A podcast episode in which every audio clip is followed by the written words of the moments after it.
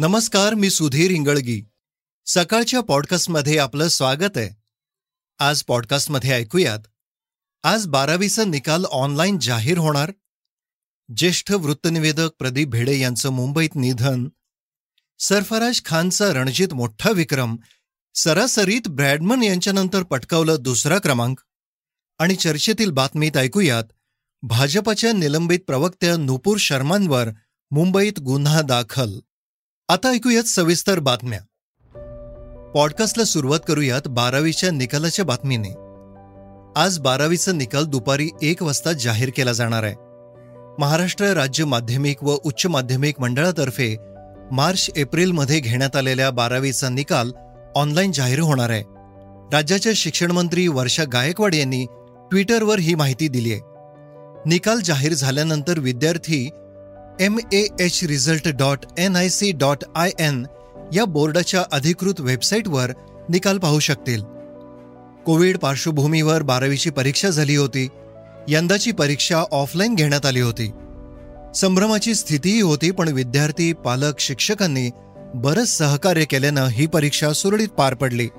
Paper तपासणी आणि निकाल बनवण्याचं कामही व्यवस्थितपणे पार पडल्याची माहिती राज्य शिक्षण बोर्डाचे अध्यक्ष शरद गोसावींनी सकाळ डिजिटलला दिली.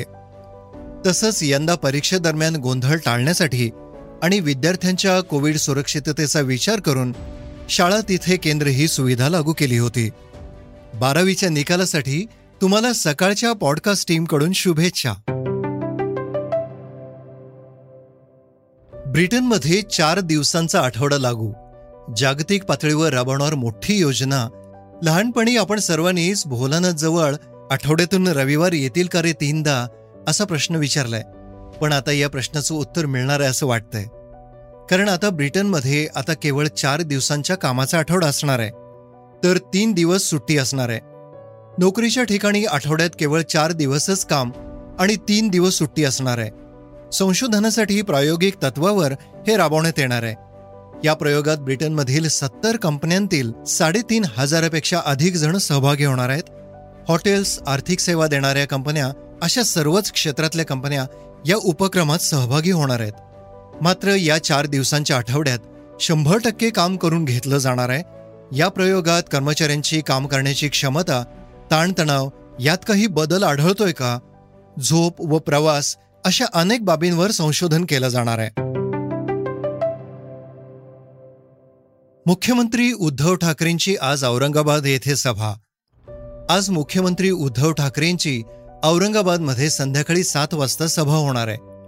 एकोणीसशे पंच्याऐंशी साली स्थापन झालेल्या पहिल्या शाखेपासून शिवसेनेने मराठवाड्यात आपलं साम्राज्य निर्माण केलं.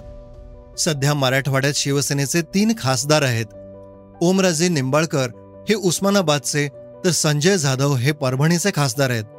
औरंगाबादमधून चंद्रकांत खैरे सलग चार वेळा लोकसभेत निवडून गेलेत पण दोन हजार एकोणीसच्या लोकसभा निवडणुकीत एमआयएमच्या इम्तियाज जलील यांनी शिवसेनेच्या मराठवाड्यातील बालेकिल्ल्याला खिंडार पाडलं खासदारकी मिळवली.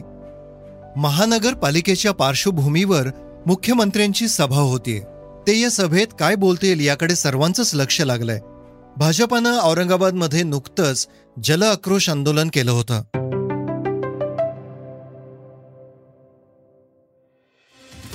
ज्येष्ठ वृत्तनिवेदक प्रदीप भेडे यांचं मुंबईत निधन. डीडी सह्याद्रीवरील सुप्रसिद्ध वृत्तनिवेदक आणि सूत्रसंचालक प्रदीप भेडे यांचं मंगळवारी निधन झालंय. भेडे यांचे प्रदीर्घ आजाराने मुंबईत निधन झाल्याची माहिती डीडी सह्याद्रीकडून ट्विटरवर देण्यात आली आहे. दूरदर्शनचा चेहरा ठरलेले प्रसिद्ध वृत्तनिवेदक प्रदीप भेडे यांचं दीर्घ आजारानंतर मंगळवारी निधन झालं. या बातमीनंतर माध्यम क्षेत्रातून हळहळ व्यक्त केली जाते त्यांच्या खास आवाजामुळं भिडे हे दूरदर्शनची ओळख बनले होते.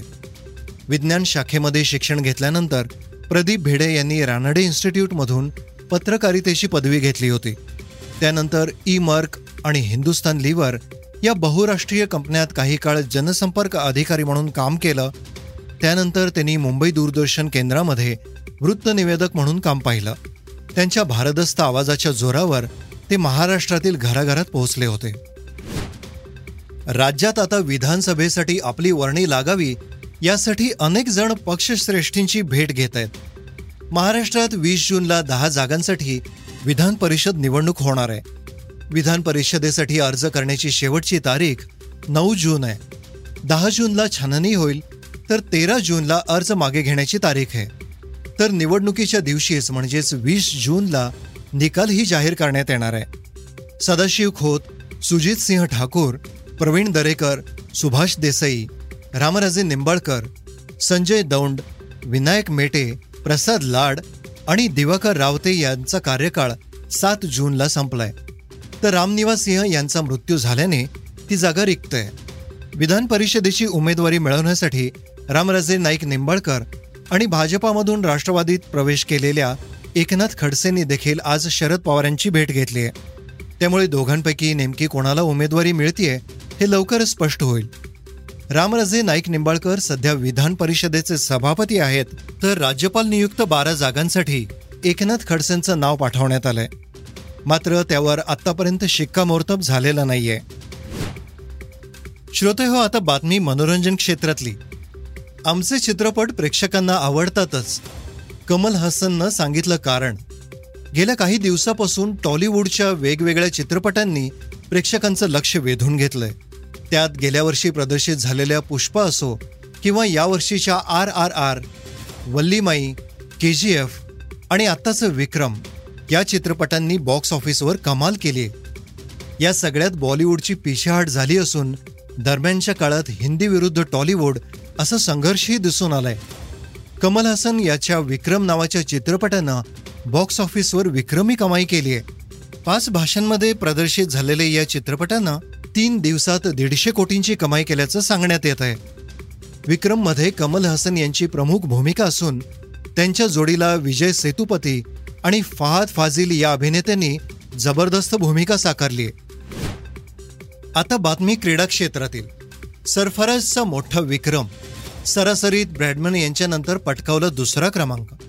मुंबईचा मधल्या फळीतील फलंदाज सरफराज खानने रणजी ट्रॉफी स्पर्धात शतकांचा रतिबच घातलाय. आता बाद फेरीत देखील सरफराजचा हा स्वप्नवत प्रवास सुरू आहे.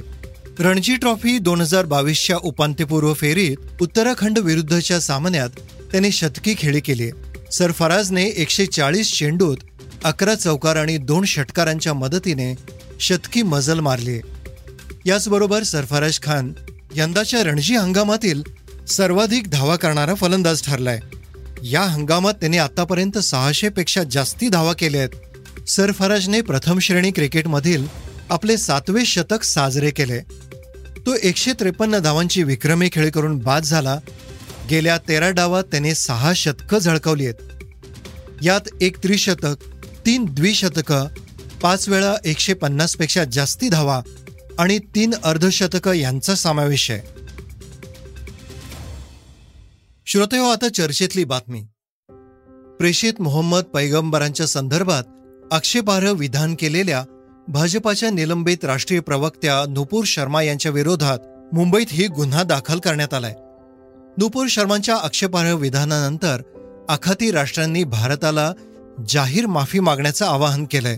दरम्यान मुंबईत ही धार्मिक भावना दुखावल्याप्रकरणी नुपूर शर्मांवर गुन्हा दाखल करण्यात आलाय. तसेच आखाती राष्ट्रांमध्ये भारतीय उत्पन्नांवर बहिष्कार टाकला जातोय. मुंबईत ही नुपूर शर्मांवर गुन्हा दाखल करण्यात आल्याची माहिती राज्याचे गृहमंत्री दिलीप वळसे पाटील यांनी दिली आहे.